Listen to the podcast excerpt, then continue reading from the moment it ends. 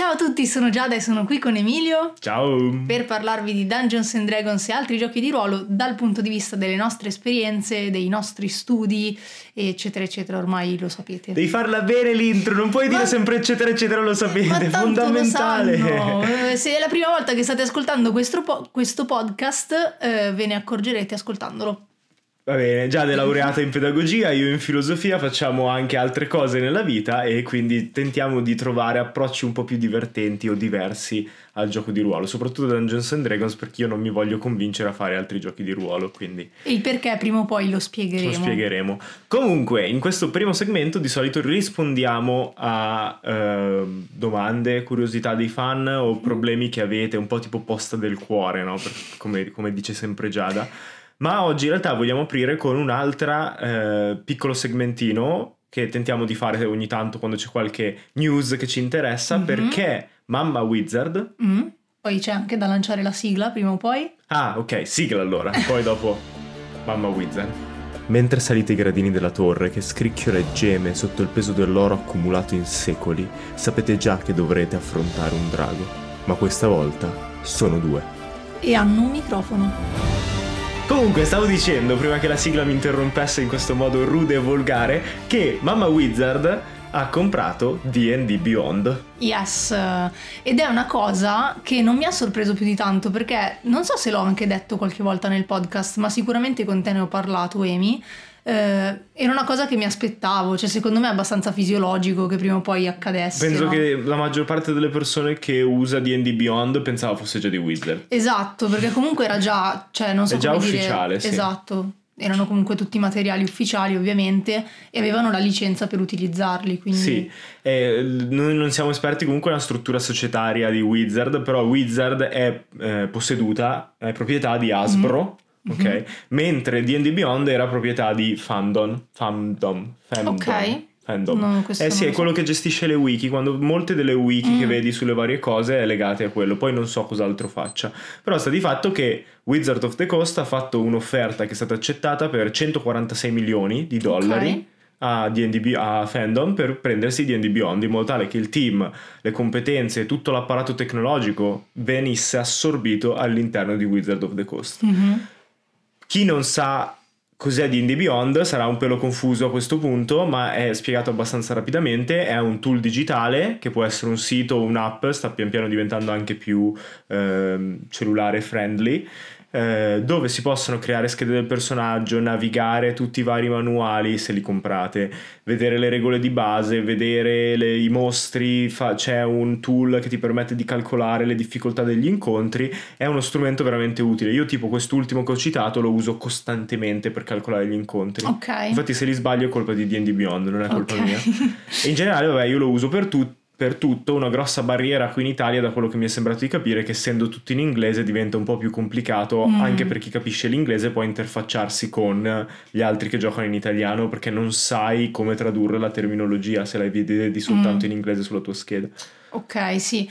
Sì, a me è capitato di usarlo un po' di volte, più che altro perché effettivamente la compilazione della scheda è molto più veloce, perché al posto di stare a guardare tutti i passaggi sul manuale, andarti a cercare ogni volta le cose passando da una pagina all'altra, da un capitolo all'altro, lì è quasi tutto in automatico, nel senso che comunque ti fa selezionare le Sì, varie opzioni che hai. di creazione dei personaggi e Esatto. puoi anche randomizzarli volendo, ma se no selezioni le varie cose. Quindi per quello è molto comodo, perciò quando dovevo creare nuovi personaggi, soprattutto per one shot o per avventure brevi, eh, lo utilizzavo per le schede, però effettivamente poi ti restano tutte in inglese e quindi anche magari la spiegazione di alcune abilità in inglese magari può essere un po' macchinoso per chi non mastica troppo l'inglese. O tradurre da fit a metri maledetti Ah, vero, eh, imperiali sì. del cavolo. passate al sistema internazionale per l'amor di Dio. Ma comunque per tornare a D&D Beyond l'altro grosso problema eh, che non, non ci si può fare niente per come eh, contrattualmente è gestita la cosa eh, è che i manuali cartacei non vengono eh, tradotti nell'applicazione cioè non- Mhm. non- tu se hai un manuale cartaceo non hai anche la sua versione digitale Mm. come magari succede qui in Italia con i manuali di eh, Need Games Sì. che, che se hanno una versione in PDF ti danno anche la versione in PDF Però Secondo me è sempre stato così proprio perché erano due cose separate. Io, infatti, quando, quando ipotizzavo che prima o poi DD Beyond Venisse sarebbe stato acquistato. esatto, eh, dicevo perché secondo me a quel punto poi sarà fisiologico che quando uno compra il manuale ha anche il, eh, il codice, no? il QR code per aprirlo con DD Beyond. Secondo me prima o poi si Credo arriverà a che questo. eh, magari qui in Italia si può fare perché D&D Beyond, eh, D&D Beyond Wizard of the Coast sta iniziando a stamparsi e distribuire i manuali da sola. Mhm. Eh, credo che abbia proprio escludo, escluso Asmodee per tutti quelli nuovi e probabilmente anche per le ristampe dei vecchi. Mm, sì, questa cosa non è ancora molto, cioè a me non è ancora No, molto vabbè, chiaro. non, non come- siamo esperti di quindi- questa cosa, quindi magari ci sbagliamo. Però nel caso in Italia magari sarà possibile farla se sono- loro sono i distributori. Mm. Perché non gli costa niente, cioè Mm. semplicemente dai un'integrazione in più o uno sconto, qualcosa del genere. Io ho alcuni manuali su DD Beyond, solo Mhm. su DD Beyond come Course of Strad, ed effettivamente l'esperienza per il master è molto più comoda. Sì, Cioè- beh, certo, perché è molto più comodo in generale utilizzare... Sì, perché puoi cercare, cioè tu cerchi nell'avventura e dici ok, Strad e vedi ovunque compaia il nome Strad e Mhm. quindi puoi trovare tutto quello che ti serve molto più rapidamente. Senza bisogno di mettersi tutti, i tutti segnalibri, che non faccio mai perché mi cose. fanno schifo e il, ehm, e il- il- il- probabilmente comunque si sa che Hasbro in generale sta puntando a diventare una cosa più digitale Mhm. visti i tempi per forza e, e quindi probabilmente vuole spingere Wizard nella stessa direzione che spingere Wizard è un parolone perché in realtà è Wizard che sta trascinando Hasbro con MTG Arena e così Ah. via no? Detto questo, c'è anche da vedere come questa cosa si integrerà nel Free Wizard of the Coast. C'è Mhm. stato questo movimento interno a Hasbro, per cui alcuni dei dirigenti hanno detto: Ma eh, Wizard of the Coast è il 50% del revenue di Ok. Hasbro, quindi non ha senso che rimanga una azienda al di sotto perché è praticamente metà dei guadagni. Separiamole pur rimanendo nella stessa proprietà. Ok. ok, però diamo un suo board of directors e una sua capacità di decisionale perché evidentemente stanno lavorando meglio che tutto il resto di Hasbro. Ok, trascinati da, torti. cioè. trascinati da Magic, trascinati da with, eh, Dungeons and Dragons, quindi Mhm. che sono probabilmente due delle proprietà intellettuali più eh, Remunerative. remunerative al momento, perché d- dopo gli, gli- gli scivoloni della Rowling Mm, il Potterverse sta un po' mhm. Eh, traballando e quindi nel gioco, nell'ambiente del gioco Wizard e Dungeons and Dragons sembrerebbero essere verso un periodo di ascesa Mhm. e sembrerebbe essere dopo questa acquisizione un'ascesa digitale. Bene, vedremo come si evolveranno le cose. Io spero sinceramente che vada tutto ovviamente a favore dei giocatori e che quindi saremo ancora più comodi a utilizzare D&D Beyond. Sia Wizard che D&D Beyond ci hanno già detto che essendoci 10 milioni di utenti su D&D Beyond Ah. e tutti puoi fare 6 personaggi per utente senza pagare niente, quindi sono 60 milioni di personaggi minimo. Poi ci sono tutti i tools a pagamento per i master, per le campagne e così via. Sicuramente non cambieranno le cose che ci sono già, Mhm. anche perché sarebbe Certo. eh, stupido dal punto di vista della programmazione e dello sviluppo. Però speriamo che abbiano i fondi e la forza per eh, ampliarlo Sì, e per renderlo implementare, migliorare. di sicuro vorranno fare una roba alla Roll20. Cioè, io se dovessi Sì, scommettere, faranno una- un'app di video chat. Perché è l'unica cosa che è rimasta che loro, che DD Beyond non ha e eh, Roll20 ha. Quindi lì Mm. taglierebbero completamente il mercato. Anche perché DD Beyond ha un approccio alla grafica molto più user friendly Mhm. ed è molto più efficiente a livello di velocità di caricamento e così via rispetto a Roll20. Quindi, cioè, Beh, sì, sicuramente che- è un'alternativa migliore. E tra l'altro mi viene da dire che comunque Wizard avrà fatto anche i calcoli sul fatto che comunque nel 2020, quando eravamo tutti in lockdown, è aumentato tantissimo il numero di giocatori e, e quindi che quindi la maggior bisogno, parte sì, stanno giocando effettivamente online. Sì, sì, o comunque nel- può servire come strumento averlo uno legato alla stessa IP, alla stessa Mhm. proprietà intellettuale. Comunque, passiamo a una domanda perché ne Sì. abbiamo una avanzata ancora da- dal precedente giro, Sì, che è, è... di Efisio Marce che ci fa sempre delle ottime domande, quindi Grazie Udo. mille, veramente. Esatto. E questa volta chiede: salti temporali, come gestirli senza pilotare le scelte dei giocatori? E in caso di salti brevi, quindi salti di qualche ora o qualche giorno? Secondo me, tra l'altro, le due domande sono collegate Mhm. perché è molto più pilotata se ti faccio saltare un'ora, no? Mettete Vero. che avete un task a tempo, Mhm. no? Sta per succedere qualcosa e il Dungeon Master vi fa saltare una notte. Sì, perché eh, semplicemente narrativamente vuole mettervi pressione. Io prenderei il discorso un attimo da più in generale. Mm-hmm. E più in generale direi, questa cosa, più ci penso al railroad, a quelle preoccupazioni, più mi sembrano veramente preoccupazioni mal poste. I giocatori non sono preoccupati di avere la propria agentività, sono giocatori, cioè puoi giocare, Mm. a, a meno che il Dungeon Master non proprio violi le tue scelte, Mm. ok? Tu puoi giocare, puoi fare cose. Il vero problema è che cioè, il railroad esiste per forza, non puoi uscirne, anche in open Mm. world, io decido cosa c'è. Ne avevamo già parlato, Ne avevamo già sembra, parlato, esatto. Quindi anche in questo caso è semplicemente più palese il fatto che il Dungeon Master sia il gioco in D&D. Mhm. Però se migliora la storia e se va in una direzione che piace a tutto la- l'audience, a tutti i tuoi giocatori, fatelo senza problemi. Mm. Ok, quindi secondo te la cosa importante è fare un uh, salto temporale che effettivamente sia utile alla storia Sì. e al mood in cui sono in quel momento i giocatori? Mi ricordo che c'è una frase di Hitchcock che Mm. dice sempre, credo che parlasse della differenza tra fabula e intreccio o qualcosa del genere a livello cinematografico, no? E c'è questa frase che, di- che tirava fuori dai western e diceva quello che funziona bene nei western è la frase nel frattempo al ranch. Mhm. Perché quando la tensione sale, sale, sale, sale, sale in una scena, no? Come, Ok. come quello che sembra chiederci Fisio o almeno il mio viaggio mentale sulla domanda. Dopo deve scendere per forza, cioè dopo quando sta- dici ok, c'è arrivato l'ultimatum del nemico, poi dopo ci sarà un periodo di, di discesa che è sempre quello che un po' mi frega in Critical Role. Mm. Che Critical Role essendo sempre tutti assieme, non c'è un- mai un momento in cui discende la tensione, Mhm. loro vanno a fare shopping in quei due giorni prima dell'evento, prima Sì. del tempo, salto, prima del momento che Matt ha messo come ultimatum e tu te lo devi sorbire tutto. Mhm. E tu dici io avevo la tensione a mille e poi all'improvviso ho due ore in cui loro fanno shopping. Mm. Che se mi piace ed è divertente magari mi alleggerisce anche la situazione, però molto spesso ti rovina un po' la narrazione. Sì, infatti mi viene in mente nella campagna di Corvi, ad esempio, all'inizio quando eravamo ai livelli bassi ci davi più spazio per eh, le cose tipo shopping e così, e poi pian piano quando diciamo gli eventi hanno iniziato ad essere molto più grandi di noi e molto più preoccupanti, a un certo punto ci dicevi vabbè,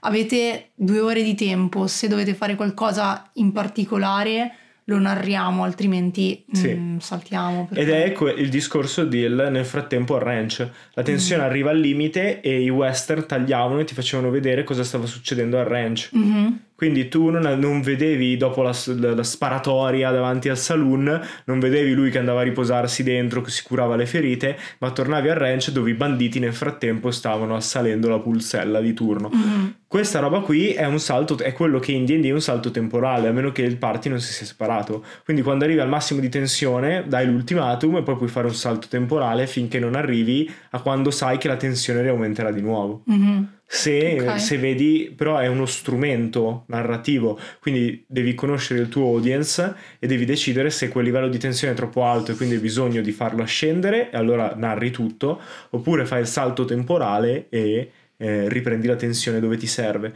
L'altra cosa che posso suggerire su come gestire queste cose è eh, avete un tool che è il tiro dei dadi, Mhm. se vi sembra di fare troppo railroad, nel senso di togliere agentività ai vostri giocatori, fategli tirare il dado.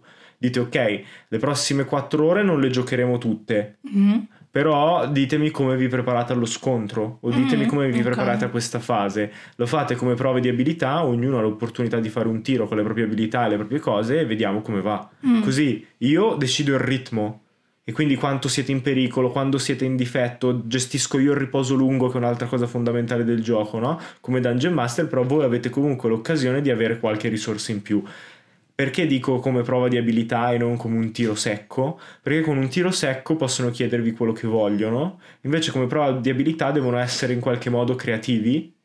Se riescono a, creare tre situazioni creative e avere tre successi, Mhm. poi gli date quello che vi chiedono. Esatto. Diciamo che è un po' più. devono lavorare un po' di più per ottenerlo. Sì, e anche qui mi ricordo che comunque è una cosa che hai usato nella campagna dei corvi eh, negli ultimi livelli quando, spoiler, ma tanto penso si capisca, ci sarà ovviamente una grande battaglia finale e avevamo tot giorni di tempo per prepararci e tu ci hai detto ok ditemi come vi preparate, quali sono le vostre strategie eccetera e noi abbiamo Sì. da un lato dovuto effettivamente crearle, quindi pensarci insieme, proporle eccetera e dall'altro fare dei tiri di abilità per vedere se andavano a buon fine o meno. Esatto. Mm. Sì, no, infatti ci sta, è stata carina come esperienza perché non hai, cioè da un lato tu non vedi l'ora di vivere quell'evento, quindi cioè fare un sacco di sessioni in mezzo per arrivarci effettivamente potrebbe essere frustrante, quindi ci vuoi arrivare però dall'altro così non tagli effettivamente una fetta di tempo. Dipende proprio dal tipo di narrazione, dipende dal genere, anche mm-hmm. la gestione, perché ci sono generi come i gialli, ci sono i generi come i misteri mm-hmm. dove salti temporali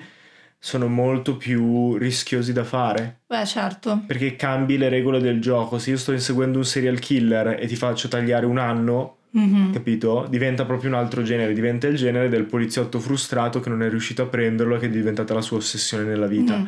Non è no, più infatti, giallo, mystery. Se, se, ci penso, i salti temporali effettivamente li ho sempre vissuti in campagne di avventura proprio. Esatto, ma cioè se in ci pensi... con uh, gli indaghini, come, come si dice, indaghini Vabbè, le campagne indaghine sono quelle misteriose. Non fare quella faccia. Vabbè, loro hanno le capito. campagne di investigazione. Indaghini. Indaghini, allora, ok. ehm, non, li ho mai, cioè, non abbiamo mai fatto salti temporali perché effettivamente sarebbe impossibile. Cioè, ti precludi la possibilità di raccogliere indizi. Sì, sì, perché cambia il mondo attorno, no? Mm-hmm. E, um, gli indaghini mi ha cancellato sì, quello scusa, che volevo eh, dirlo. Ah, tanto loro, loro sanno. E ehm, i salti temporali del genere li fanno anche tantissimi manga. Mm-hmm. Perché lì è un altro discorso, perché devi giustificare i power up.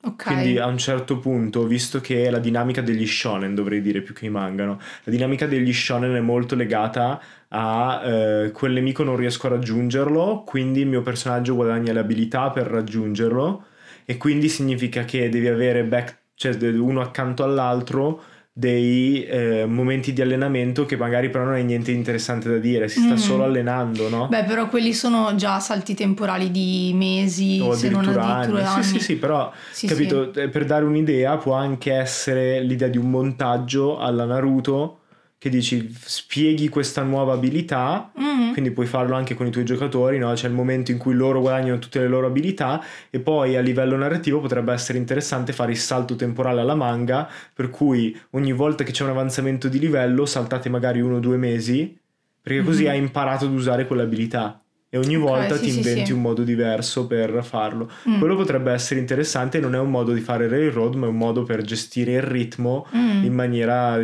diversa alla manga, alla shonen. Appunto. Sì, basta perché mi sta venendo nostalgia dei corvi della notte di Ghire, ne so per eh, piangere. Eh, pensavo quindi... di Naruto no. e dei salti temporali che parte che ha il tuo un tappo e torna che è adulto. Ma a proposito di che cosa? Di preparazione dei, dei corvi della dei notte. Dei corvi della notte, ah, era perfetto come segmento, Vedi? scusami. Allora, a proposito dei corvi della notte, abbiamo un annuncio da fare, in realtà lo avrete già sentito, visto probabilmente sui social. Eh, saremo presenti al Play Modena, Festival del Gioco, il 21 e 22 maggio. In particolare il sabato 21 maggio eh, porteremo due eventi. Il primo è proprio legato ai corvi della notte, sarà un panel di un'ora, quindi poco tempo, dalle 13.30 alle 14.30 ehm, e saremo ovviamente io, Emilio e Francesco, che come sapete Emilio è il, lo sceneggiatore dei Corvi della Notte, Francesco il disegnatore, io dirigo e ehm, parleremo appunto del fumetto, di cosa significhi fare un fumetto su D&D, del, dei retroscena della campagna, dei retroscena anche di Non dire Draghi come collettivo che si è creato. E a presentare il tutto ci sarà il fantastico Zoltar, che insomma sarà sempre, sempre un piacere averlo con noi, quindi non vediamo l'ora di rivederlo. I biglietti sono già disponibili e anzi eh, in questo momento noi non sappiamo se effettivamente sono ancora disponibili, quindi andate a controllare i link che ci sono sicuramente su tutti i nostri profili eh, quindi già da di ruolo Instagram, Emilio Palmerini no perché tanto non lo mette, eh, e dal link sicuramente potrete vedere se ci sono ancora biglietti, quindi affrettatevi perché i posti sono gratuiti ma limitati. Invece nel pomeriggio... Sì. Lo devo dire io? Sì. Oh mio Dio, non ce la farò mai. Da una certa ora a una certa ora. Da, dai, dalle 16.30 dalle 16.30 alle 19.30 19.30 facciamo la prima registrazione live di Storie di Vapore. Quindi è un episodio spin-off un po' separato dalla storia, ma che avrà ricadute nella storia e lo registreremo con il pubblico. Valgono le stesse cose che abbiamo detto per il panel, quindi non sappiamo eh, al momento in cui registriamo se ci sono ancora posti, ma se ci sono ancora sono gratuiti, ma è obbligatoria la prenotazione per mm-hmm. norme attuali e eh, giocheranno Giada eh, come Olga, Ovviamente. Viola come Ametista, io come Dungeon Master, ma poi avremo come ospiti Laura, la Mhm. madre dei draghi, e Alberto del Bardo Taglialegna, che faranno altri due personaggi fantastici che stiamo proprio preparando in questi giorni. Quindi, in generale, se volete vederci, perché poi beh, saremo presenti E anche domenica. saremo giusto? presenti anche domenica e ci potete trovare allo stand di Dice Slayer. E a questo punto lo diciamo perché tanto ormai ora che esce questo episodio sarà fuori Dovremmo anche averlo questo. detto, sì. Allo stand di Dice Slayer potete trovare le fantastiche spille dei Corvi della Notte, che per ora sono la spilla di Rogar, Zaffiro e Eliu. Sì, sono belle, eh, descriverle in un podcast è sempre difficile, però sono fatte un misto tra, immaginatevi un, eh, un mosaico di art deco, Mm. ok? E una roba fantasy. Abbiamo semplificato il più possibile le forme dei tre Sì. personaggi e abbiamo trasformati un po' in queste icone degli archetipi che incarnano. Quindi Esatto. eh, Zaffiro il ladro, il rogue, ehm, Rogar il il guerriero, fighter. il fighter e Eliu il mago, wizard. Esatto, quindi appunto sono comprabili, acquistabili sia come spille dei personaggi dei corvi se li conoscete e vi piacciono, che come in generale archetipo del- dei personaggi di Sì, D&D. esatto. E essendo di D&D sono un po', cioè non è il solito elfo, non è il solito nano, ma sono Mm. proprio legati a Dungeons and Dragons. E quindi ci trovate allo stand di Day Slayer domenica per fare quattro chiacchiere e comprare le spille, insomma. Sì, e adesso stacchetto e Sì. poi secondo segmento Yes. in cui parliamo di cosa? In cui parliamo di come convincere i giocatori a giocare un'avventura. Uh, nice.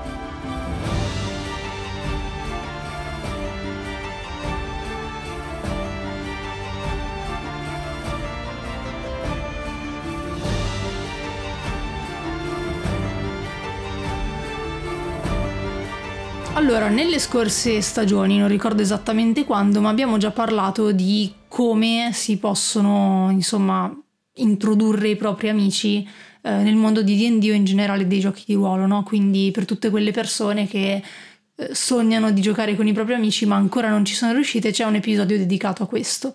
Ma invece oggi volevamo provare a parlare, a dedicarci di più, diciamo, ai dungeon master, magari alle prime armi, che eh, hanno già iniziato un'avventura, anzi, magari anche una campagna con i loro- il loro gruppo di amici. E magari hanno qualche dubbio, comunque hanno paura e timore di eh, annoiarli, di non coinvolgerli abbastanza. Quindi proviamo un po' a pensare a quali potrebbero essere dei consigli per rendere sempre interessante la campagna o comunque le singole avventure che vengono proposte al gruppo ed Mhm. evitare di annoiarli. Sì, intanto non ho le cuffie, quindi lo dico anche nel podcast, mi sono Mm. dimenticato le cuffie a casa ed è terribile registrare senza sentire la propria voce e il feedback, no? Quindi se all'improvviso la mia voce si alza o se sembro estremamente aggressivo come nel primo take che abbiamo fatto, parte del problema è anche quello. Mm. L'altra parte del problema nel trattare questo argomento è che informandomi online e facendo un po' di ricerca su quali tecniche possono essere usate e così via, ehm, ho un po' percepito che il peso è sempre sui Dungeon Master. Mhm. E ho provato in prima persona cosa vuol dire pensare sempre se i miei amici, se io preparo un- una cosa noiosa, i miei amici buttano via tempo e non vogliono più giocare, no? Io Mm. rimango l'unico che vuole giocare, è terribile, no? Se li vedo che si annoiano. E quindi mi ha un po' infastidito questa cosa. Quindi vorrei dire fin da subito di stare attenti eh, da entrambe le parti e se siete Dungeon Master non abbiate paura di chiedere backstory lunghe. Mhm. Ci sono sempre giocatori che magari fanno più fatica nella parte di storytelling, cioè nessuno è improvvisato. Magari fornitegli un elenco di domande di quello che può essere utile a voi alla campagna e che rende loro investiti nel, ehm, nell'avventura che state facendo, Mm. no? Quindi fategli domande apposta per dire ma cosa ne pensi di quel barone? Così quando il barone sbuca fuori più o meno ave- hanno già un'idea, no? Hanno già un collegamento da fare. L'altra cosa che volevo sottolineare all'inizio è che D&D comunque è composto da tre pilastri, che sono avventura, roleplay e avventura inteso come esplorazione, no? Sì. i puzzle, le cose, roleplay e combattimento. Mhm. Quindi come giocatori dovete essere un po' interessati in tutti e tre, no? Che non vuol dire che i vostri personaggi devono essere buildati su tutte e tre le cose, ma che siano un minimo interessati alle tre cose, ok? Vi conviene farlo. Anche se volete fare un personaggio silenzioso, magari fate quel tipo di personaggio silenzioso che dice una frase alla fine o che comunque interviene, no? ma magari fa fatica a intervenire ma si vede che vuole intervenire o fa facce, fa cose, perché sennò vi squalificate per un terzo del gioco se poi volete rimanere realistici rispetto al vostro personaggio. Ma detto questo, um, vediamo un po' quali tecniche invece potete usare dal lato del Dungeon Master, ok? La prima cosa da stare attenti è il ritmo. Come ho appena detto, ci sono tre pilastri diversi in Dungeons and Dragons, che poi possono essere combinati anche tra di loro: esplorazione e roleplay, combattimento e roleplay, combattimento e esplorazione. Potete fare quello che volete, mm-hmm. ma cambiateli tutti. Se siete alle prime armi, come regola tenete, e state scrivendo voi un'avventura o state usando una di Wizard che vi sembra un po' noiosa, pensate sempre di cambiare eh, pilastro. Ogni incontro deve cambiare pilastro. Okay. Quindi se fate esplorazione del dungeon e sapete che sarà un'esplorazione lunga, poi metteteci un combattimento veloce, frenetico, mm. no? e poi dopo roleplay magari. Ok? Mm. L'esempio che ho visto facendo un po' di ricerca era su Uncharted 2, no? Il mm-hmm. secondo, che eh, è perfetto da quel punto di vista hai lunghe fa- fasi di azione frenetica, seguite poi l'esplorazione lenta, calma, dove magari ci sono trappole, ma sono più un puzzle mentale che una vera e propria agitazione. Perché si fa questa cosa di cambiare ritmo? Perché Um, ci saranno sicuramente intanto delle parti che annoiano persone diverse, mm-hmm. ma anche se siete un gruppo incentrato sul combattimento e sull'azione che vuole proprio giocare un action, ok? Dopo un po' si stanca. No? Ci sono giochi in, sparatutto in prima persona come Doom Eternals per dire che ti stufano molto prima che giochi con una storia enorme anche mm-hmm. quando non mhm. ti piacciono le storie perché? Perché puoi fare solo quello quindi se in quel momento non hai voglia di fare quello non puoi fare nient'altro no? mm-hmm. e quindi semplicemente non giochi mm-hmm. in D&D l'equivalente di non giocare è starsene zitti e non partecipare mhm. quindi se il Dungeon Master riesce a continuare a cambiare e giocare sulla lunghezza se sapete che ai vostri giocatori piace di più il combattimento, fate combattimenti più lunghi e roleplay, roleplay più breve. Ma come regola del pollice proprio, no? Per andare a spanne, scambiateli, ne avete tre e fateli in combinazione. Roleplay, combattimento, roleplay, esplorazione, esplorazione, roleplay, combattimento, mai farne due di fila. Ok? Perché di solito hanno ritmi diversi e di solito piacciono a gente diverse, no? mm-hmm. persone diverse.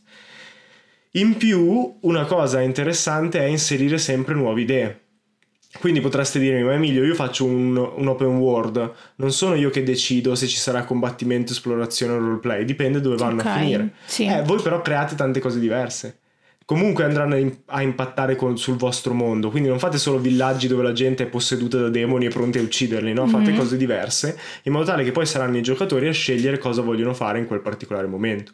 E siate molto chiari su questa cosa, cioè ditegli guardate se andate da quella parte è più, io l'ho più immaginato come combattimento, che poi non deve finire così, però almeno uno sa cosa aspettarsi. Mm. Perché c'è sempre questo problema che D&D um, ehm, comunque gioca sulle aspettative di sei persone diverse. No? Da, dalle 5 alle 7 persone diverse. Mm-hmm. Quindi ci vuole un minimo di comunicazione anche quando fate la cosa più realistica open world possibile. Ok? I videogiochi fanno così, hanno metodi per comunicarvi cosa starete ad and- andare per fare. Per esempio, se iniziate a vedere mun- munizioni in giro in un corridoio, alla fine del corridoio evidentemente vi servirà sparare, mm-hmm. no? E iniziano a inconsciamente dirvi guardate che state per andare in un combattimento. Quindi se non avete voglia cambiate direzione. Ok, fate la stessa cosa.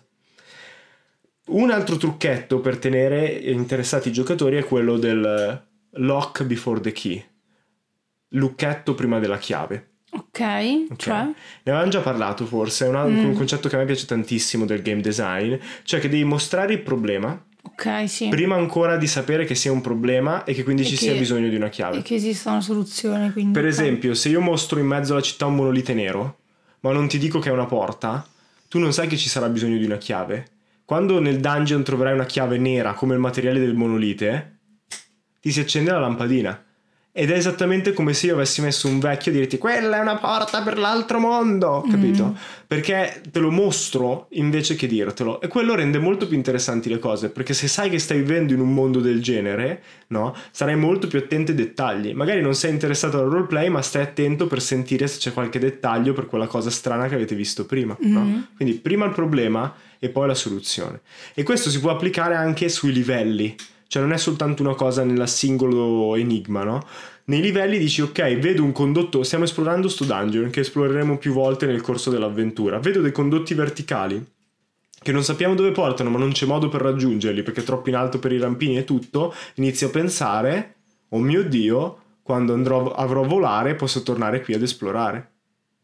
Capito? Mm-hmm. È un lucchetto prima della chiave, solo che sai quando ti arriverà la chiave, quindi ti viene voglia di giocare e arrivare il più in fretta possibile a quel momento per quando potrai ad andare ad esplorare quei condotti, no? Mm-hmm. E questo invece è tipico dei giochi Metroidvania, no? i giochi che hanno preso ispirazione da Metroid e Castlevania, dove appunto tu giri in giro e dici magari non riuscirò mai a saltare fino a quel punto lì, e allora dici cacchio, allora a un certo punto mi daranno l'abilità che mi permette di saltare due volte Mm-hmm. o di volare, no? E quando finalmente hai quell'abilità, Torni indietro. ed è qui che secondo me i Dungeon Master devono fare più lavoro invece, che di solito non facciamo. Cioè, ricercate per bene quali saranno i poteri futuri dei giocatori. Ok. Se un chierico ha Turn Undead, che è un errore che faccio spessissimo anch'io, no? Che ehm, noi ho avuto pochi chierici, però penso sempre, cacchio, ma c'è anche quel potere lì, ma è completamente inutile. Quello è compito nostro dei Dungeon Master, creare l'occasione per usare Turn Undead, no? Eh, Che non mi ricordo come si dice in italiano, ma quello che è scacciare gli zombie, no? Sarà Ok. scacciare i non morti.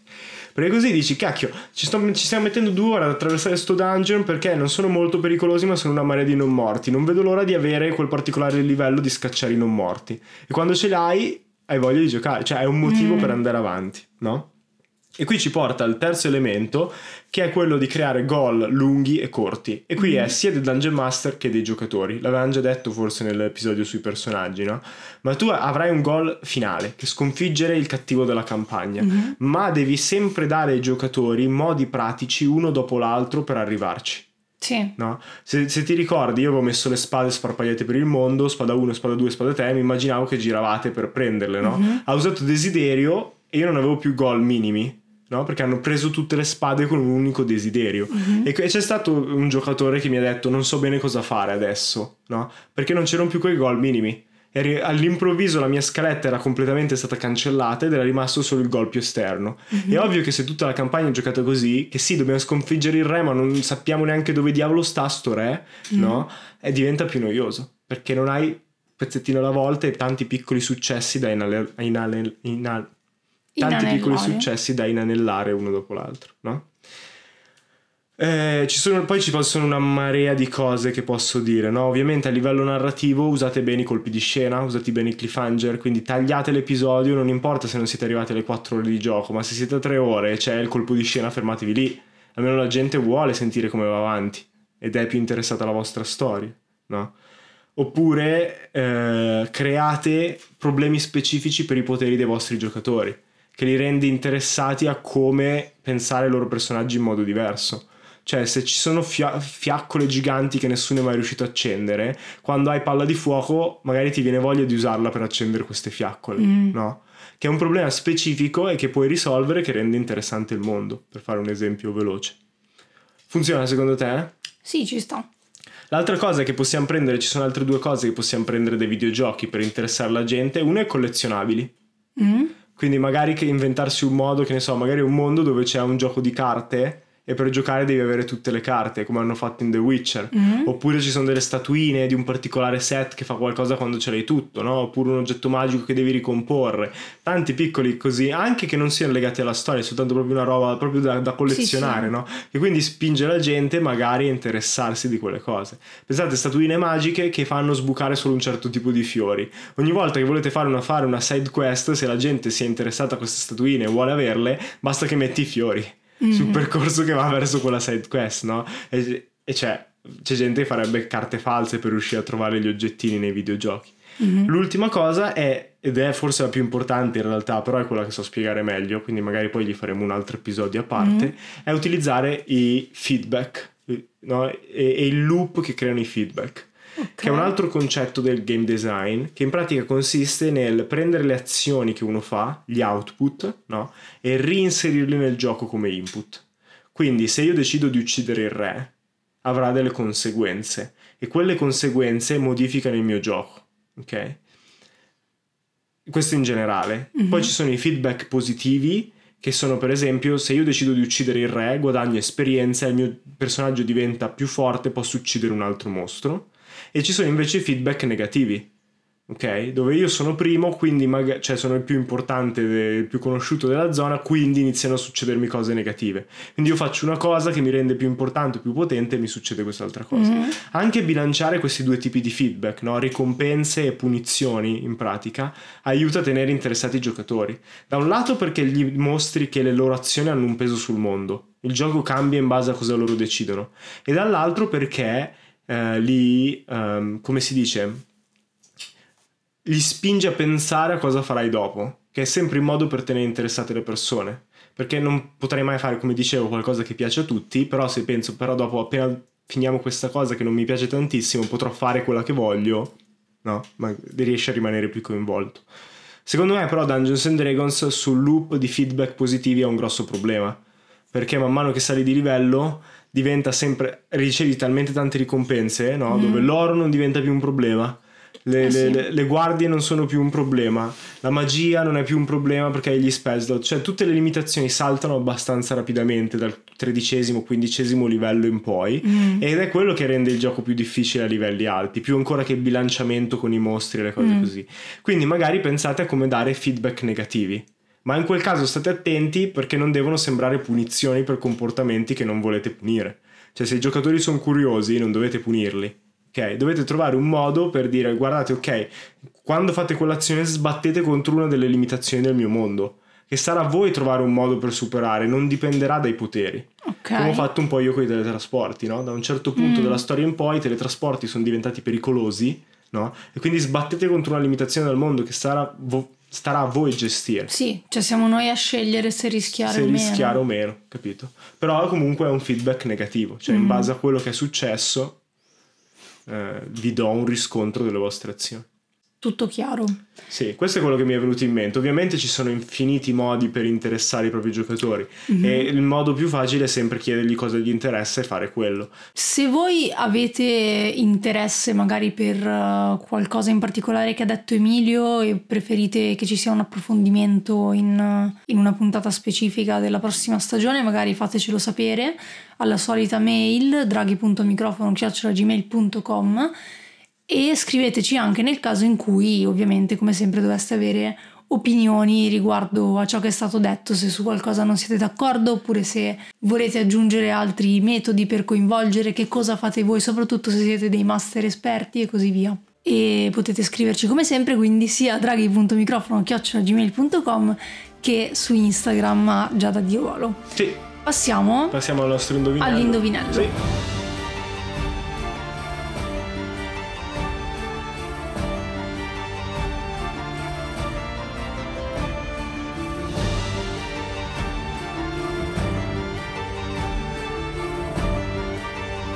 Benvenuti nel segmento in cui vi offriamo un indovinello a cui potete rispondere per vincere i meravigliosi premi offerti da alwoodgaming.it.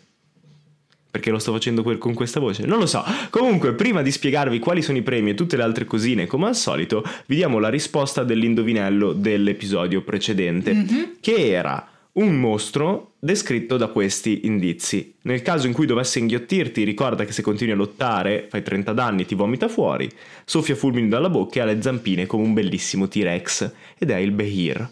Che è questo terribile. lucertolone gigante senza ali con una marea di zampe e che corna, schifo. sputa fulmini. È un non drago so, mille piedi. È un drago mille piedi, a me è bellissimo, a me piace tantissimo. Beh. Vabbè, oh, ascolta, ognuno de gustibus boh. non est desputandum. Comunque, invece, oggi è un oggetto magico. Sì. Lo dico io, lo dici tu. De- descritto da tre indizi okay. che sono i seguenti. Dimmi. Uno, se finisci dentro per sbaglio, non temere. Se è aperto, puoi arrampicarti sulle sue pareti. Se è chiuso, puoi superare una prova di forza e uscirne. Quindi non c'è da preoccuparsi proprio. Secondo, secondo indizio, è pratico e utile per ladri avventurieri. Puoi nasconderci dentro i tuoi buttini. Ultimo indizio, quando lo ripieghi puoi portarlo nel taschino della giacca e sembrare più elegante. Quindi è Quanto mu- siamo simpatici. È, multi, è multiuso questo oggetto magico, mal che vada ci avete guadagnato un fazzoletto da taschino. Mm. Io so che cos'è perché l'abbiamo avuto in una delle nostre campagne. Ma e abusato non... in una delle vostre campagne sì. come no, al solito. Non è vero, l'abbiamo usato molto correttamente. Va bene, ok. Ok. E, però altrimenti non, non, ci sarei mai arrivata. Eh, ma, sì, non è facilissimo. ma confido in voi, nella vostra conoscenza nella lore di Dungeons and Dragons. E quindi, se avete la soluzione, mi raccomando, scrivetela entro due settimane, perché tra due settimane esce la risposta, la, la risposta eh, su Instagram Giada di Ruolo. Basta sì, che è il profilo di Giada, appunto. Basta scrivermi nei messaggi la risposta, se poi non è la risposta corretta vi dico anche no, guarda è sbagliato, così potete comunque riprovarci. Se invece la risposta corretta guadagnate un punto in classifica e potete scalare la classifica e arrivare tra i primi 5 posti. Yes. Perché alla fine della stagione, come diceva Emilio, ci saranno i 5 premi offerti da Owlwood. Il primo premio Il è primo premio. l'Elite Box eh, c'è un bellissimo portadadi in legno con le calamite per tenerlo chiuso e lo spazio per mettere due set di dadi oppure un set di dadi, una miniatura e la matita, la gomma, tutto quello che vi serve per le sessioni. Ha veramente un sacco di spazio all'interno, è straresistente. Sto morendo. Mentre già da muore vi dico anche che c'è scritto Dragon Orario sopra perché Esatto. appunto è quello del nostro Perché contest. Owlwood utilizza il laser per fare le incisioni sui portadadi. vengono E oltre ad esserci l'incisione dello stemma di Owlwood che è veramente molto figo perché è questo Gufo, con eh, il un dado tra gli artigli. bellissimo. In più sul dorso c'è scritto Dragon Orario che veramente, cioè potete pensate quanto potete vantarvi con i vostri amici o alle fiere, cioè voi andate in fiera e mostrate il vostro portadadi e la gente che rimane con la bocca spalancata. Secondo premio, Scusa. un set di dadi 6 in legno per le vostre palle di fuoco e poi eh, terzo premio 15% di sconto, eh, quarto premio 10% e quinto premio 5% di sconto sul loro sito che ne vale la pena, alwoodgaming.it.